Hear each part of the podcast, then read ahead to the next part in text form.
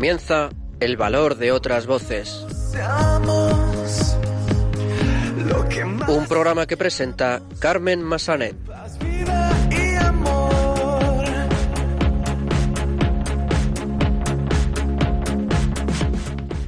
Muy buenas tardes. Bienvenidos a una nueva edición de El Valor de otras Voces, el programa de discapacidad de Radio María.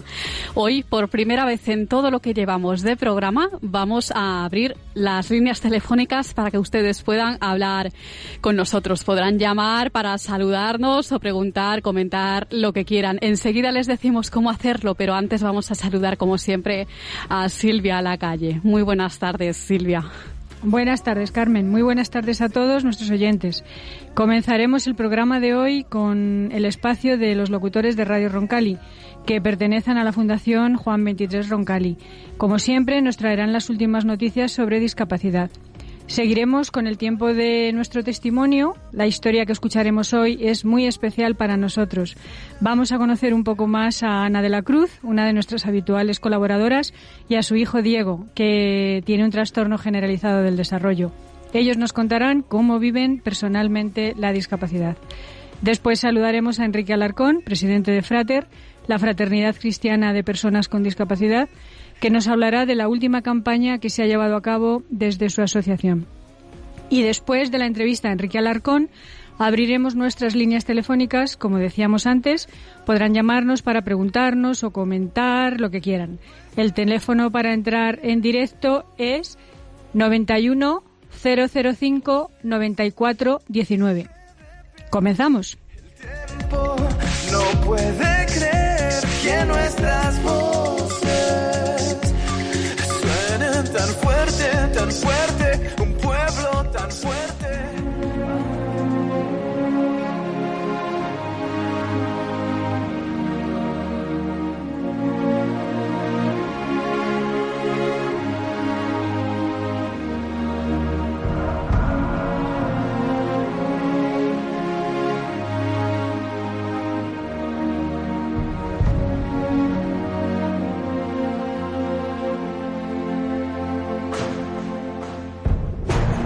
Pues como decíamos en nuestro sumario, vamos a escuchar las últimas noticias sobre discapacidad. Buenas tardes, queridos oyentes del valor de otras voces.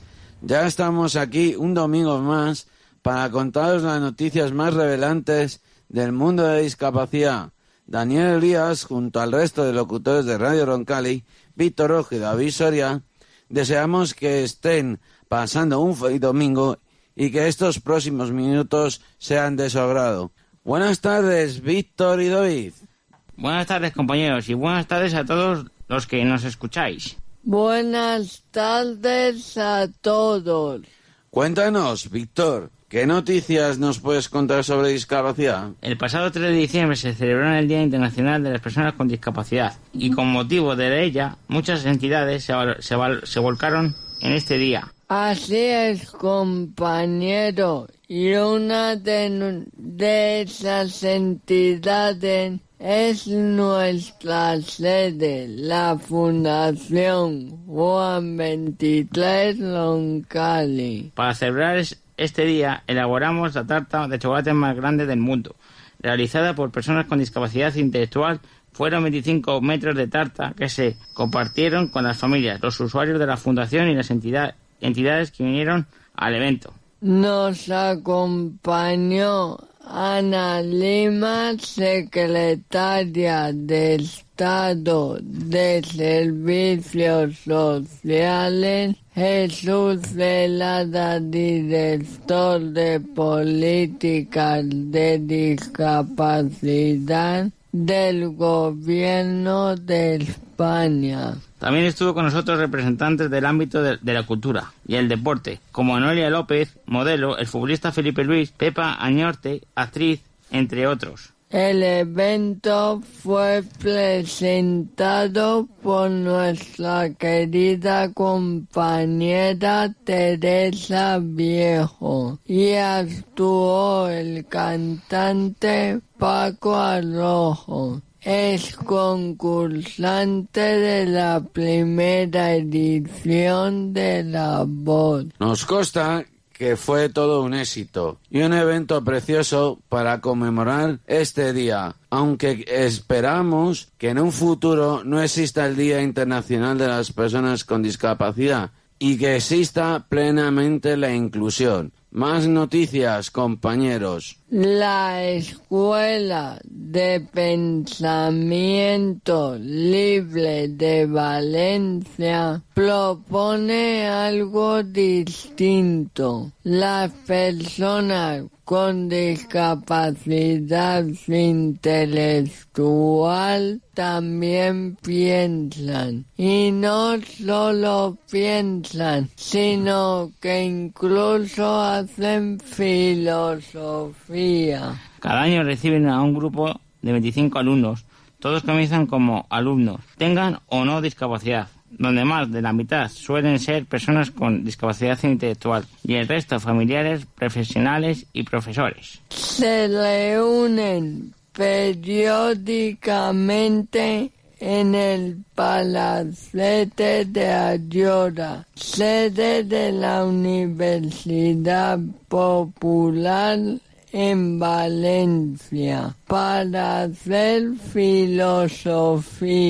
Al final del curso, todos ellos reciben el título simbólico de, maestro socrático, lo que implica que ya están preparados para ayudar a otras personas a pensar. El proyecto que el próximo año celebra su quinta edición pretende demostrar que estas personas no solo son capaces de aprender filosofía, sino también de enseñarla.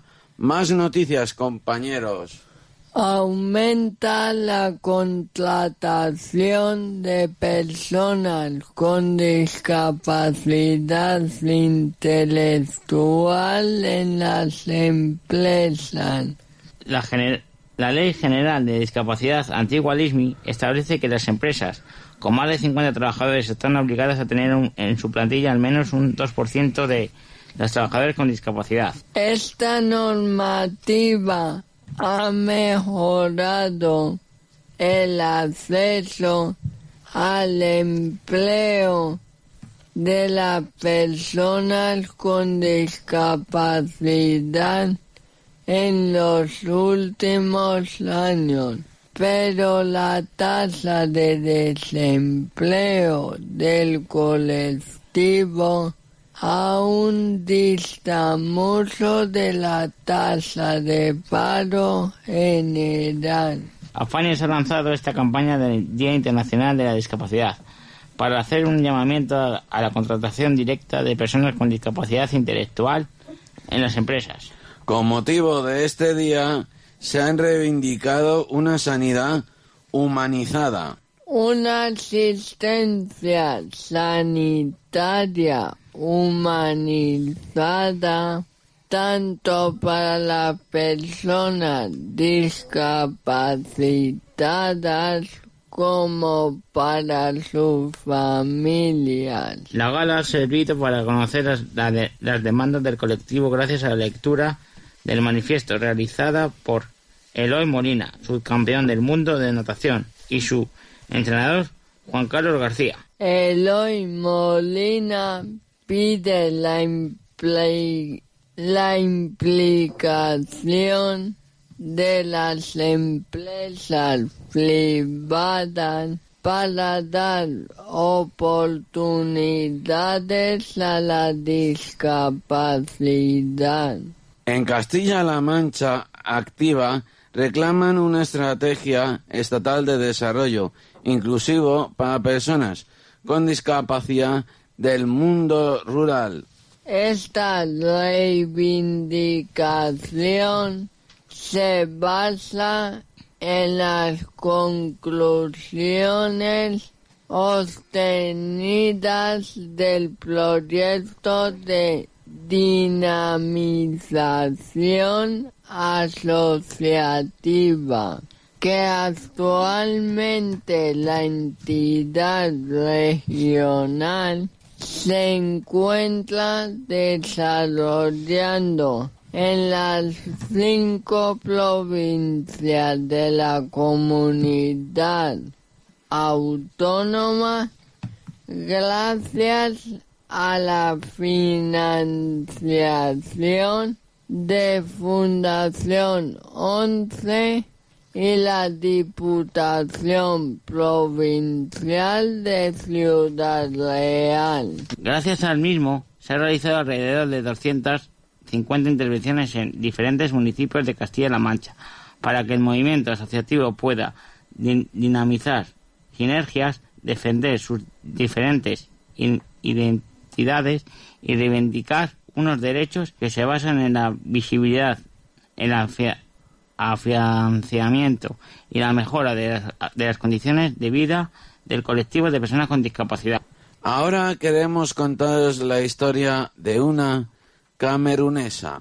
Alima en Goume no recibió respuesta alguna cuando nació su hija en 2004 en la ciudad de Duala. Ningún médico le explicó en aquel entonces que su hija Lámina padecía autismo y tenía, y tenía una discapacidad intelectual. Tuvo que darse cuenta sola, ya que no había especialistas en, en la que la guiaran. En su entorno considera la discapacidad como un castigo divino. Muchas madres suelen ser abandonadas por sus maridos.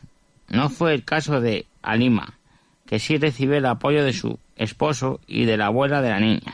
Este apoyo fue clave cuando la camerunesa decidió partir sola por tierra y por mar rumbo a Europa para darle una educación a su hija. Tras una larga travesía por medio continente, Alima logró llegar a España. Se asentó en Madrid. Comenzó a trabajar mientras su hija permanecía con la abuela en Camerún. Tardó seis años en poder reagruparse con la mina. Desde que la niña de España, su madre dice que no se separa de ella. Ha recuperado la sonrisa y tiene amigos. La ONU pide medidas para que personas con discapacidad se beneficien de avances. En un informe, la organización subrayó que pese a progreso en los últimos años, estas personas se enfrentan a numerosas barreras que frenan su inclusión son víctimas de niveles desproporcionados de pobreza. El documento publicado, coincidiendo con el Día Internacional de las Personas con Discapacidad, destaca, por ejemplo, como en algunos países, la proporción de personas con discapacidad que viven por debajo de la línea de la pobreza, duplica a la de las personas sin discapacidades.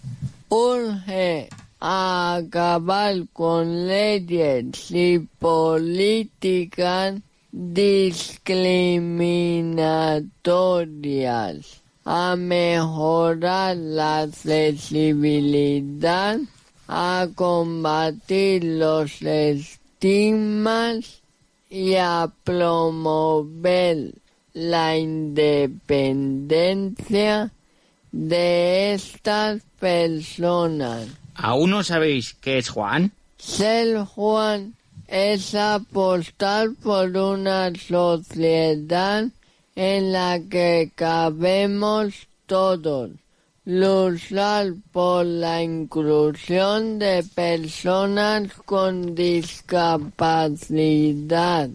Enfrentarse al mundo con una sonrisa y alcanzar nuestras metas poniéndole pasión a nuestro trabajo.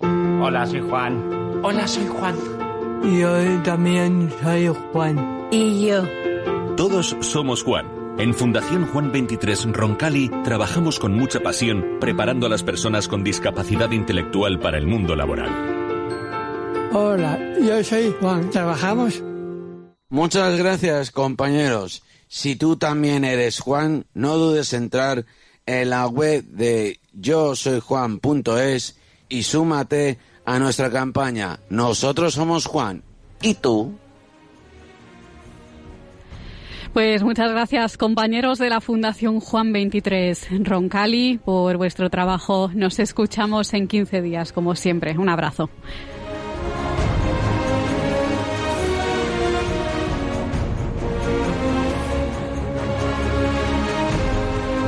Están escuchando en Radio María El Valor de otras Voces con Carmen Massanet.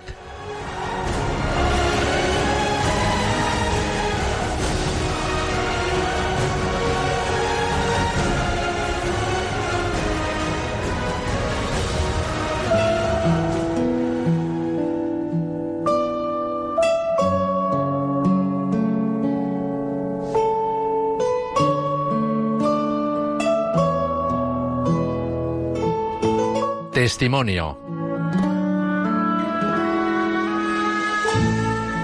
Antes de iniciar nuestro testimonio, también recordarles que tenemos una línea de WhatsApp en la que podrán escribir sus mensajes y los leeremos en directo, que el número es, Silvia.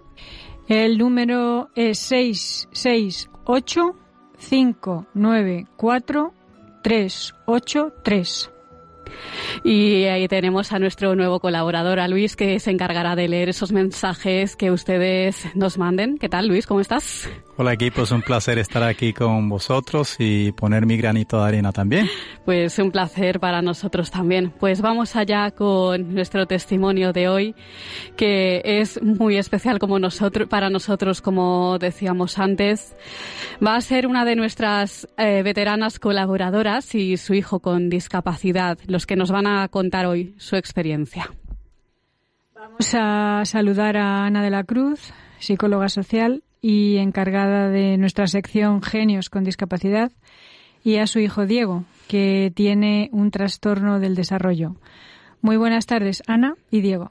Hola. Hola, buenas tardes, ¿qué tal? Buenas tardes, Silvia. Buenas tardes, Carmen. Hola, Diego. Muy buenas tardes a los dos. Ana, vamos a dejar hoy tu faceta de psicóloga. Nos vas a hablar específicamente como madre.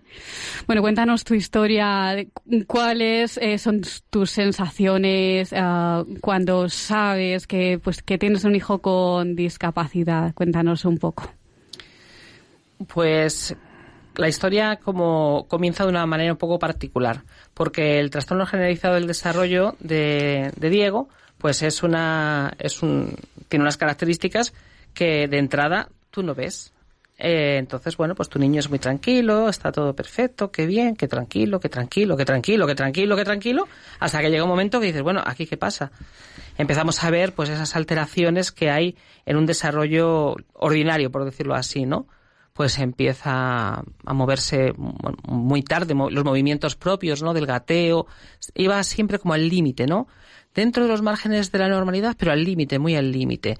Y bueno, pues empezamos a, a, ver pues cosas, dimos muchas vueltas y yo dejé hoy y desde y entonces mi, mi faceta de, de psicólogo, aunque sí hice los primeros diagnósticos que fueron corroborados por los profesionales que pues a los que nos dirigíamos. Claro.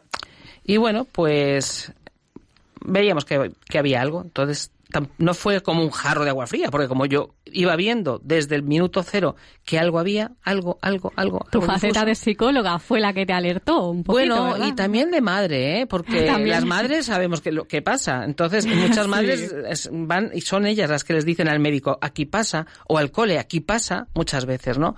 Entonces tú ves que, co- como si comparásemos, aunque no se deba, con la media o con lo general, y ves que pues esto no va cuadrando, ¿no?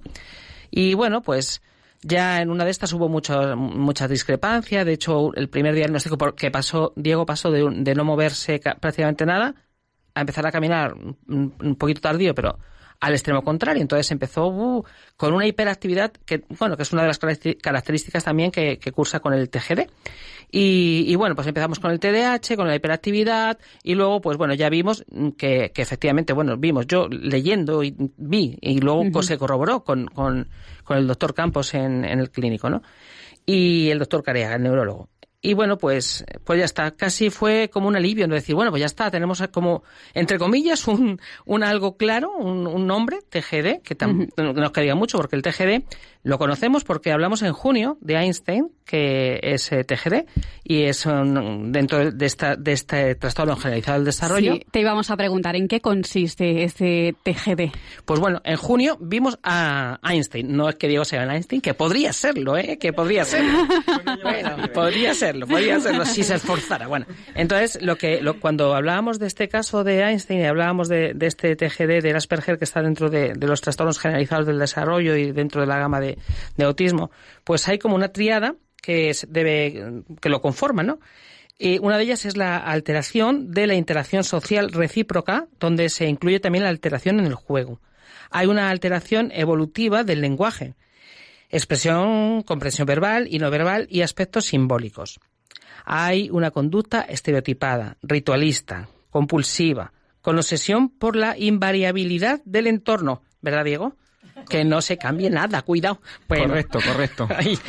bueno, sí, sí, todo tiene que estar ahí programado, medido, no podemos decir, vamos de repente a este sitio. No, no, no, no, no. Todo tiene que estar eh, bien, bien, bien organizado desde que te levantas hasta que te acuestas y todo. O sea, tiene que haber una planificación muy, muy buena para que, eh, pues, Diego, pues, funcione de una manera cómoda y no se frustre y, pueda anticipar, ¿no? Bueno, pues, en, general, estas son un poquito las, las características de, del TGD y la experiencia, pues, como madre, pues, ¿qué te voy a decir, Carmen? ¿Y qué voy a decir a todos los oyentes? Sí. Difícil, muy difícil, muy difícil. Ha sido difícil. Eh, ahora, gratificante. Difícil y, requiere pues una serie de, de, dones que todos tenemos, pero que unos tenemos, los tenemos más o menos desarrollados. Yo algunos los tenía muy poco desarrollados y fue la oportunidad que me dio Dios, la vida, para desarrollarlo. Por ejemplo, la paciencia. Soy una persona con poca paciencia, bueno, o eso pienso yo, pero Diego, pues eh, me ha obligado, mm, eh, ha sido obligado a desarrollar esa, esa gran virtud. Luego, pues la verdad es que como las características de Diego son tan estupendas, con su alegría, su simpatía, eh, es una persona de verdad con un corazón tan tan bueno, tan bueno, tan bueno. Lo sabemos, que, conocemos perfectamente. Sí, que, entonces hace la vida bonita, bonita, ¿no? Eso sí, las dificultades dentro del área social, del área educativo, la lucha que nos hemos traído ha sido grande, grande, grande hasta que llegamos, y que lo va a contar Diego, hasta que, llegamos a la Fundación Prodis, que esa fue Silvia nuestra te va a preguntar aquí, que tiene varias preguntas que hacerte, Diego. Eh, sí, Diego, eh, vamos contigo. Y entonces cuéntanos un poquito lo que te, lo, lo que recuerdes, cómo ha sido tu escolarización, cómo fue tu integración en el cole, con tus amigos, desde que recuerdes de pequeñito, lo que tú recuerdes. A ver, bueno, eh, de pequeño, muy pequeño, tanto la educación infantil, digamos, y las guarderías, pues era muy pequeño y no recuerdo bien. Crecí ahí, pues sí que uno de mis mejores amigos salió de ahí. Lo que pasa es que luego con el tiempo se pierden los contactos. Y en cuanto a la escolarización, yo tenía una plaza de integración en un colegio normal que decidí de ahí porque había mucha gente de, entre ellos este amigo pues de la del cole oh, de educación infantil que iban a ir ahí. Y bueno pues al principio era difícil porque era una aula muy grande no de muchas personas y a mí me costaba concentrarme. Y pues uno de mis tics era y es meterme en mis pensamientos. Ahora pues afortunadamente con el paso de los años lo controlo y según en qué momento sé que puedo tal o no. Y era pues a levantarme y, y pues eso ponerme a pensar en mis cosas pero dando vueltas alrededor de la clase. O si no como no se me iba la atención, pues, pues, pues picar al compañero que tenía al lado y cordiarle, tal. Y entonces, pues eso era difícil, porque además esto no se conocía y mi profesora, que es la muy buena profesora, pero claro, no conocerlo, pues se desesperaba con mí. Porque incluso a ella, ¿no? Le metía la mano en el bolso, le restregaba la plastelina a la bata, o sea, cosas así. Ya. La escribía cosas en la mesa. Bueno, es que era, era totalmente revolera y en aquella época, pues gracias, gracias a que estaba mi madre al lado, ¿no? Porque ella, pues eso, muchas veces salta al pasillo, tal, y luego, pues a la hora de la comprensión, como ellos sabían que tenía algo diferente, ellos no se daban cuenta de que quizá con un poco de apoyo sí que podía hacer lo mismo que el resto, ¿no? Entonces, pues me ponían cosas diferentes y pues eso, las salidas a apoyo, que yo, pues la verdad es que soy bastante contrario, ¿no? A, que el apoyo sea aparte, sino que se debe de, hacer en el aula. Claro que sí. Pues, pues sobre todo ese tipo de cosas es lo que recuerdo, ¿no? Sí. Y, y dirías, en general, mm, ¿te has sentido bien en general? ¿Te has sentido tratado como un niño más? Eh, ¿Has sentido en algún momento que te trataban de forma diferente a los demás? Bueno, yo creo que cuando era pequeño es cuando, pues eso, con estas cosas que te estoy contando me trataban más diferente, ¿no? Luego ya, pues salirme conociendo, ¿no? Con el paso de los años de, de los cursos. Sí que estuve dos años en un colegio de educación especial, pero no, ahí no terminé de cuajar por una serie de motivos personales. Y volví al, al, de siempre, volví al de siempre porque, bueno, pues realmente ahí conocí a la gente y pues al final poco a poco fui cuajando. Y cuéntanos ahora cómo es tu día a día en la actualidad. ¿En, qué ¿En, qué trabajas? ¿Qué te gusta hacer? ¿Cuál es tu ocio, tu pues, tiempo de ocio? Bueno, pues mi día a día, gracias a la Fundación Prodis, eh, estoy en un programa de empleo con apoyo y gracias también a, a la empresa Sweb Suntory España, pues trabajo como contable en SWEPS. Y mi día a día es eso, pues trabajo de ocho y media a una y media. La verdad es que en un ambiente genial, con, cuento con el apoyo de todos los compañeros y de todos los jefes. Siempre cuando me tienen que decir algo me lo dicen, lo cual es de agradecer. Si fallo en algo me lo dicen directamente. Dicen, oye, esto es así. Y le agradezco. Y por las tardes, pues depende. Sobre todo, pues aprovecho, ¿no? Para disfrutar de mi pareja. Si no, pues...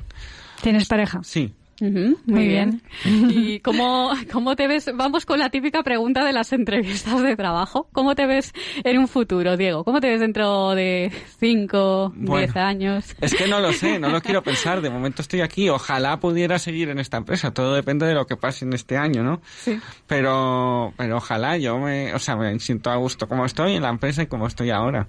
Sí. Qué bien. ¿Y, ¿Y alguno de tus sueños?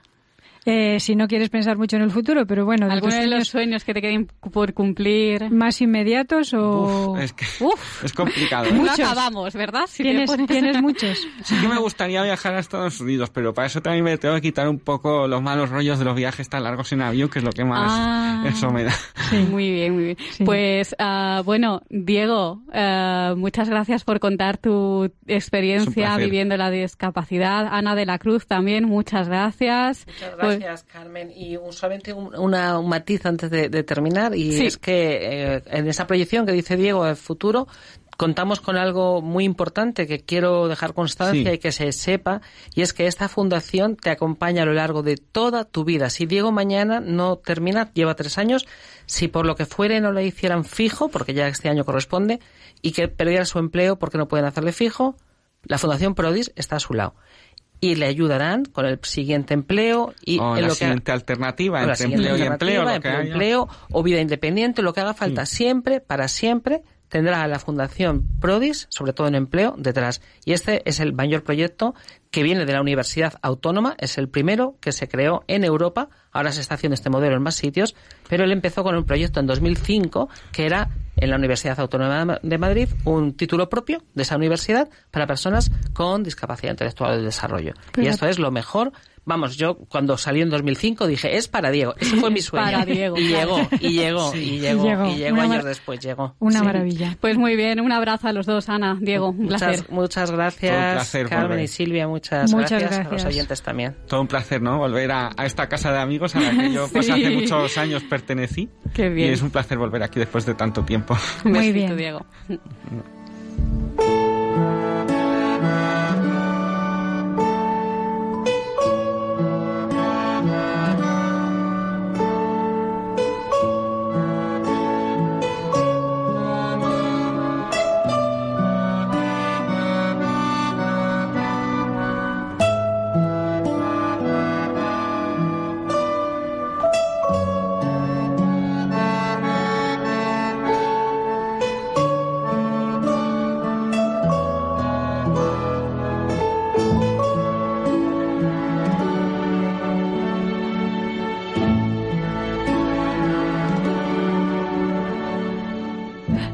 antes de continuar con la siguiente entrevista. Vamos a escuchar al director de esta emisora, el padre Luis Fernando de Prada, que tiene algo que decirnos.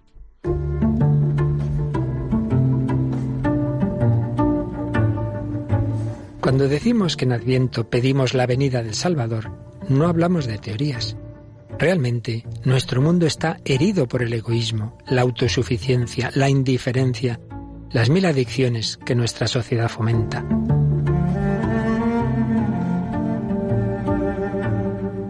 Por ello, Jesucristo quiere nacer de nuevo en nuestro corazón para liberarlo y hacerlo capaz de amar.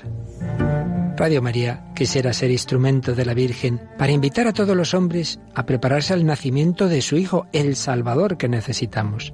Para ello, precisamos de tu ayuda, tu oración, compromiso voluntario y donativo. Puedes informarte de cómo colaborar llamando al 91 822 8010 o entrando en nuestra página web radiomaria.es. Radio María, la fuerza de la esperanza.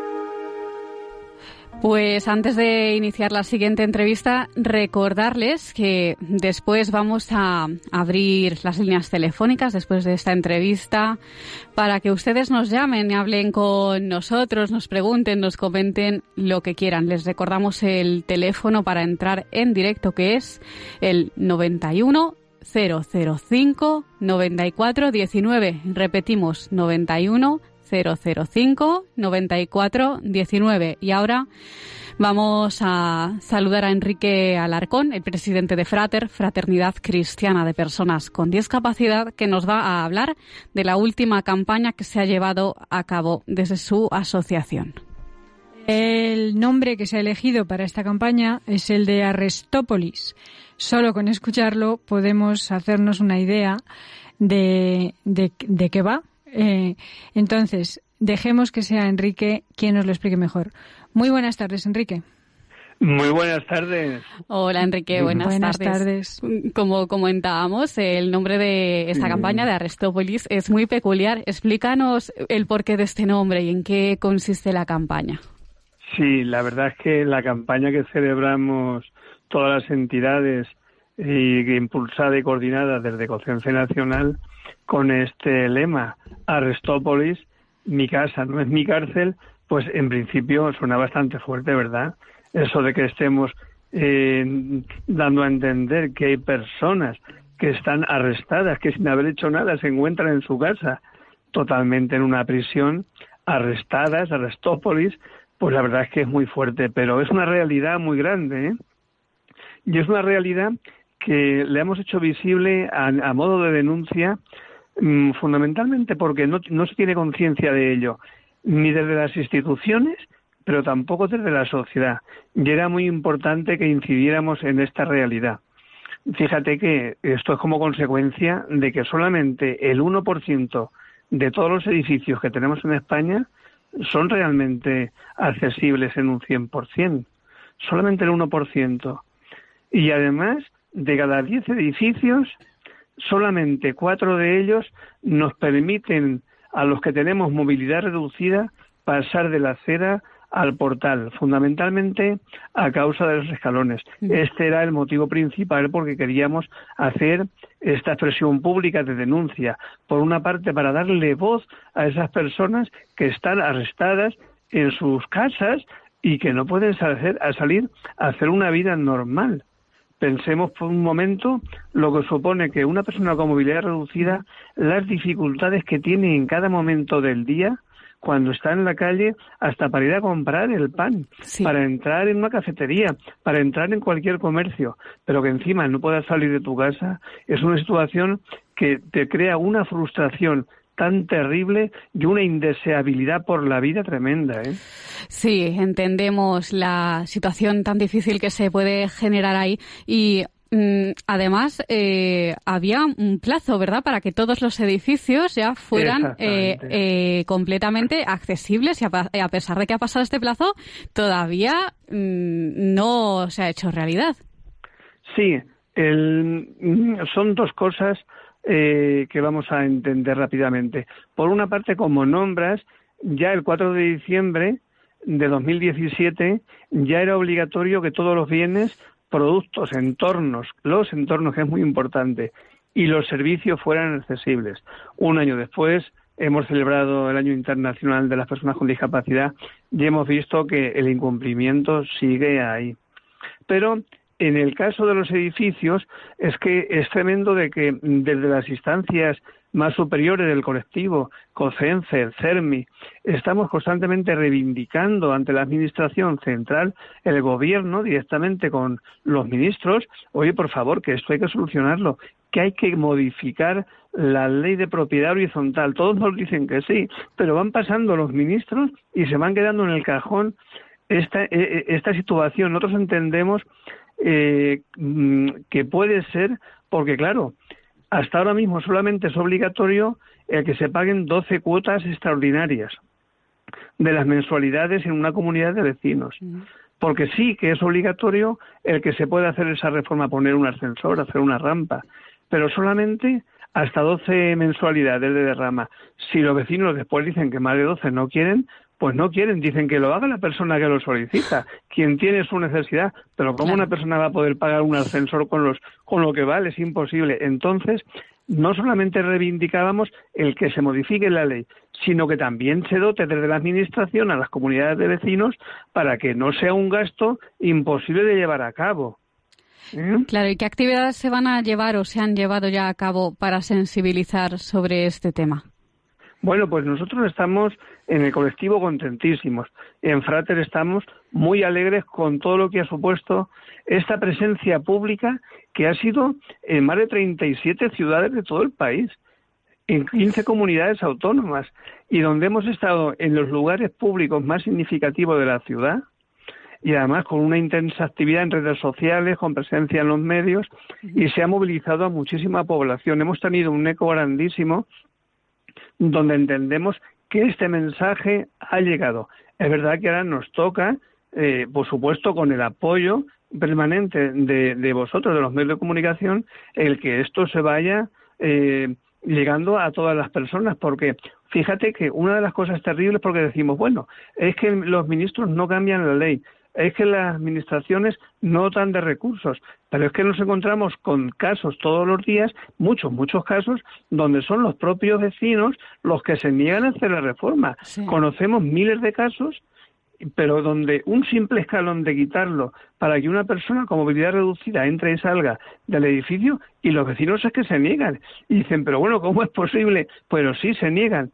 Y luego nos estamos encontrando que los que se negaban pues ahora, cuando han empeorado por circunstancias de una cuestión traumática o una enfermedad, o por la edad, van suplicando a los que antes no les dejaban claro, cuando le toca a ellos, pues sí, es que, claro, entonces también tenemos que ser los ciudadanos, tenemos que ser solidarios y entender que lo que se hace en un edificio de mejoras, como cuando se hace una reforma de habitabilidad, eso es un bien para toda mi vida y para toda mi familia. Entonces tenemos que tomar conciencia de ello. Sí. Enrique, y ya has hablado un poquito mm, de, lo que te voy a preguntar. El pasado 28 de noviembre eh, presentasteis esta campaña y dirías que la acogida fue buena, la iniciativa, la, iniciativa vuestra fue bien acogida. Eh, sí, sí. los diferentes partidos os han apoyado, las entidades públicas y qué entidades habéis recibido apoyo de los nos han apoyado todas las entidades y todos los partidos políticos. Ahí no ha habido nadie que se haya quedado al margen. Cierto es que en esta campaña hemos estado muy atentos a no como pasa en el Día Internacional, que luego también le pasamos la voz a que hablen los políticos, que nos acompañen las autoridades. En esta hemos intentado tomar la voz única y exclusivamente nosotros. Y han ido como invitados, pero han estado con nosotros todos. Han estado todos los partidos políticos, han estado sindicatos, han estado un montón de asociaciones de todo tipo. Pero claro, también nosotros tenemos que decir mm, que también demandamos que las fuerzas políticas y las instituciones que se impliquen plenamente en nuestras reivindicaciones, que impulsen el cumplimiento de las leyes. Tenemos muchas y muy buenas leyes, pero su incumplimiento deja mucho, su cumplimiento deja mucho que desear, fundamentalmente en materia de accesibilidad, de empleo y en educación inclusiva. Es decir, que no solamente nos apoyen eh, todas las fuerzas políticas y la sociedad cuando estamos en la calle, que nos ha encantado que estén con nosotros, sino una maravilla. Pero por favor, implíquense también después. Exactamente.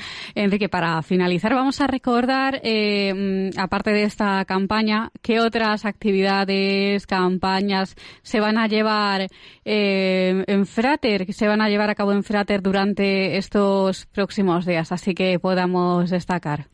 Bueno, si me permitís, antes de entrar ahí, un breve un breve espacio para nombrar cómo nos estamos alegrando muchísimo estos días, cómo desde el Consejo de Ministros se ha aprobado el darle curso al cambio del artículo 49 de la Constitución, eliminando esa espantosa y humillante palabra disminuido, que era con la que se refería la Constitución a nosotros. Entonces, desde ahí se nos rebajaba en derechos. Entonces tenemos que reivindicar el lenguaje inclusivo. Somos personas que tenemos una discapacidad. Si quitamos lo de discapacidad, corremos el riesgo de que se difumine tanto de que al final no podamos reivindicar nuestros derechos.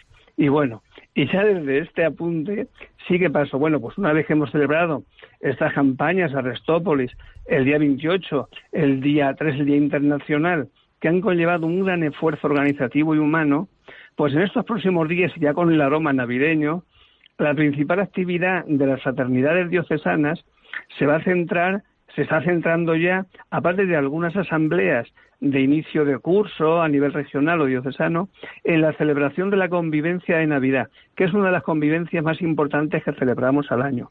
Es un espacio de encuentro donde compartir la alegría, donde sentir profundamente la amistad, que son los elementos sustanciales de nuestra experiencia fraterna. Pues eh, Enrique Alarcón, presidente de Frater de la Fraternidad Cristiana de Personas con Discapacidad, muchísimas gracias una vez más por ayudarnos a difundir vuestro trabajo. Muchas gracias a ti y a la emisora Radio María y sabéis que podéis contar con nosotros siempre porque vosotros sois nuestra voz y es importantísimo el que estéis con nosotros. Y ya sabes que para lo que quieras, aquí estamos, siempre nos puedes pues, llamar. Pues muchas gracias. Un abrazo, Enrique. Un abrazo muy grande.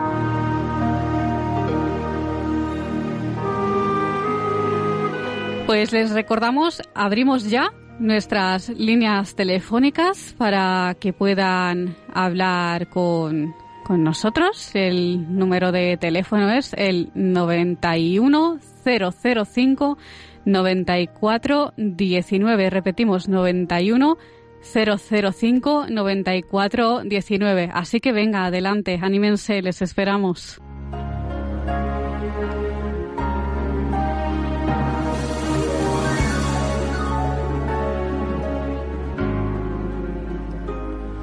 El final se acerca ya, lo esperaré.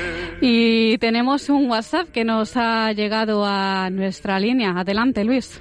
Un buen programa. Felicidades Carmen y equipo. Que nuestra Madre os tenga siempre bendecidos.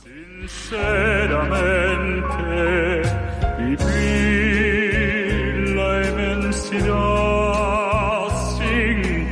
¿Y otro WhatsApp más? Saludos al programa de valor en- de otras voces. Hoy en directo. Que Dios les bendiga. Soy María. descansar a mi manera.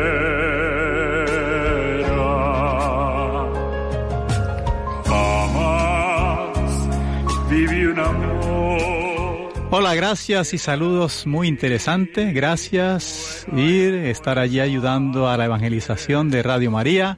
Dios les bendiga con una labor que le agrade en la ayuda a los necesitados de su amor divino. Gracias de nuevo, somos Isaac y Doris y Jorge. Feliz Navidad. y disfruté, no sé si más que otro cualquiera,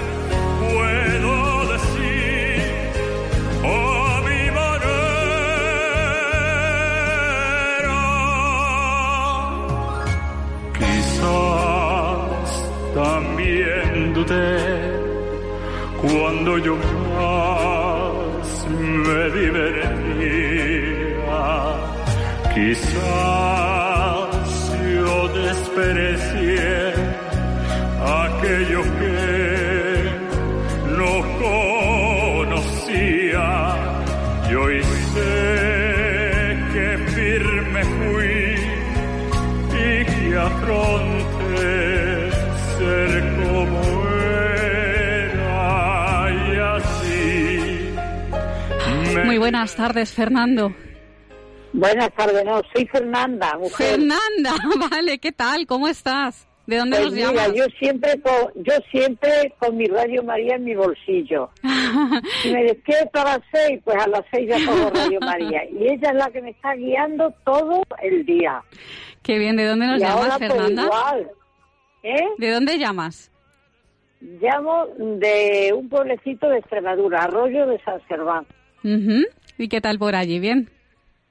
Pues mira, bien, el tiempo, pues me imagino que como esto es una cosa general, pero bueno, yo voy a lo que voy, que me ha encantado el Muy bien. programa, porque yo, gracias a Dios, tengo siete hijos, los siete son muy normales, que me los ha concedido mi Dios del cielo. Pero sí que me ilusiona mucho enterarme de todas estas cosas de los niños, porque los llevo también un poco dentro. Tengo un sobrinito, ¿sabes? Un sobrino ya mayor, que está también trabajando, y me emociona mucho el chico que estaba hablando.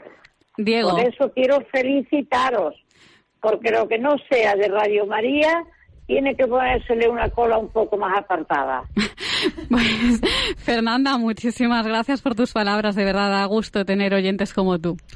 Muchísimas a gracias. todos vosotros y Diego a te todas da las las madres, gracias. esos niños así, que sigan adelante, que batallen, que todo llega. Un abrazo muy fuerte a todas. Un abrazo. Muchísimas Adiós. gracias, Fernanda. Además, un abrazo más especial hija. a Extremadura, ya que, ya que bueno, pues tengo mucha Pues sangre sí, extremeña. así, hay mucho, pero ojalá y hubiera gente de más, de más poderío. Yo Sí. si pudiera todo sería así. Muchas un gracias. abrazo, Un abrazo. preciosa. Hasta luego. Un abrazo para vosotras. Jugué sin descansar a mi manera.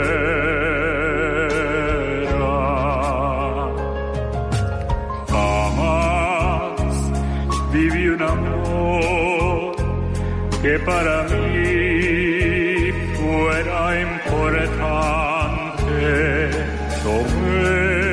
Les animamos a que llamen. Recordemos el teléfono del directo 91 005 94 19. Llámenos, cuéntenos lo que quieran. ¿Cuál ha sido el momento que más les ha gustado del programa? ¿Qué testimonio les ha emocionado más?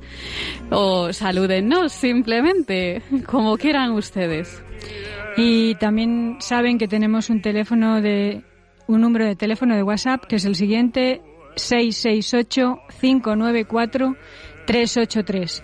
Y no sé si recordarán ustedes el programa en el que cantó este chico que estamos escuchando, esta voz tan preciosa, que para mí fue, bueno, ha habido muchísimos testimonios que me han emocionado, entre ellos el de hoy, pero para mí este chico mmm, fue un poco especial. Este chiquito tenía síndrome de Asperger y vean ustedes la voz tan maravillosa que tiene. Y escúchenla. Johann Sebastian, sí, así se llama. Estaba, parece ser predestinado desde que nació. Johann Sebastian, como el, el, compositor, el Johann Sebastian Bach. Y a pesar de tener ese síndrome de Asperger, pues aquí le tenemos con esa gran habilidad para la música. Estamos recordando esta canción que pusimos en su momento en el programa. Quizás yo aquello que no conocía.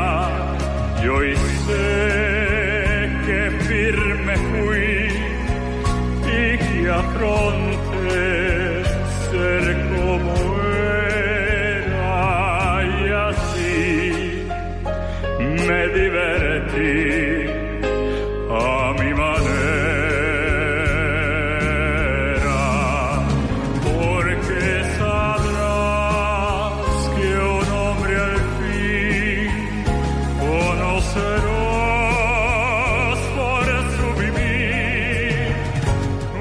Otro mensaje más de WhatsApp. Saludos desde Madrid. Que Dios os bendiga.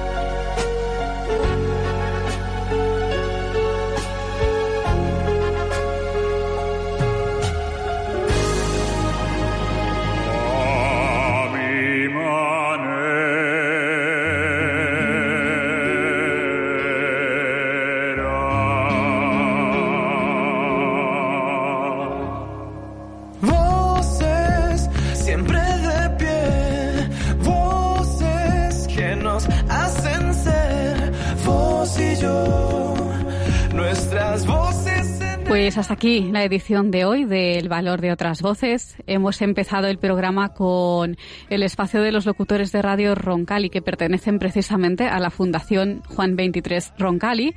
Ellos nos han traído las últimas noticias sobre discapacidad.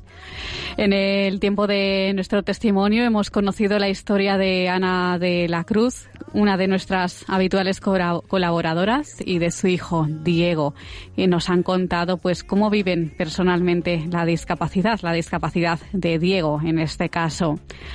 Y finalmente hemos saludado a Enrique Alarcón, presidente de Frater, la Fraternidad Cristiana de Personas con Discapacidad, eh, que nos ha hablado desde de la última campaña que se ha llevado a cabo desde su asociación junto con otras entidades. Les, les, recordamos nuestras vías de contacto. Por un lado tenemos nuestro correo electrónico y la dirección es la siguiente, el valor de otras voces arroba radiomaria.es.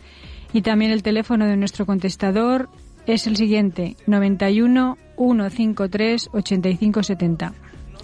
Pues muchas gracias Silvia por estar un programa más con nosotros. Un momentito porque tenemos un WhatsApp más.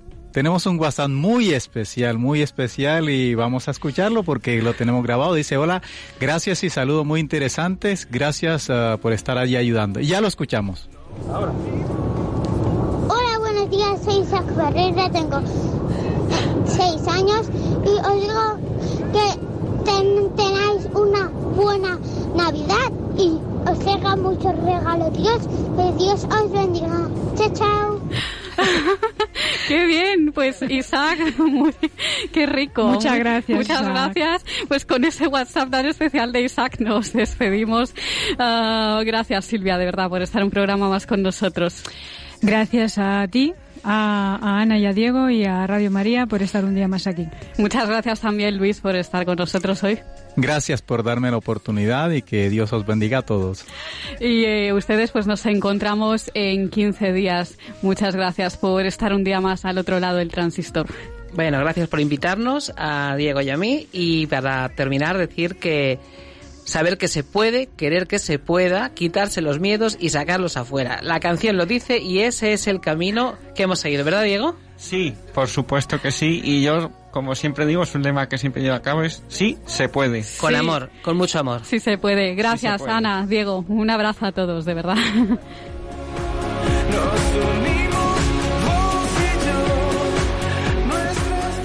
Han escuchado El valor de otras voces. Un programa presentado por Carmen Massanet.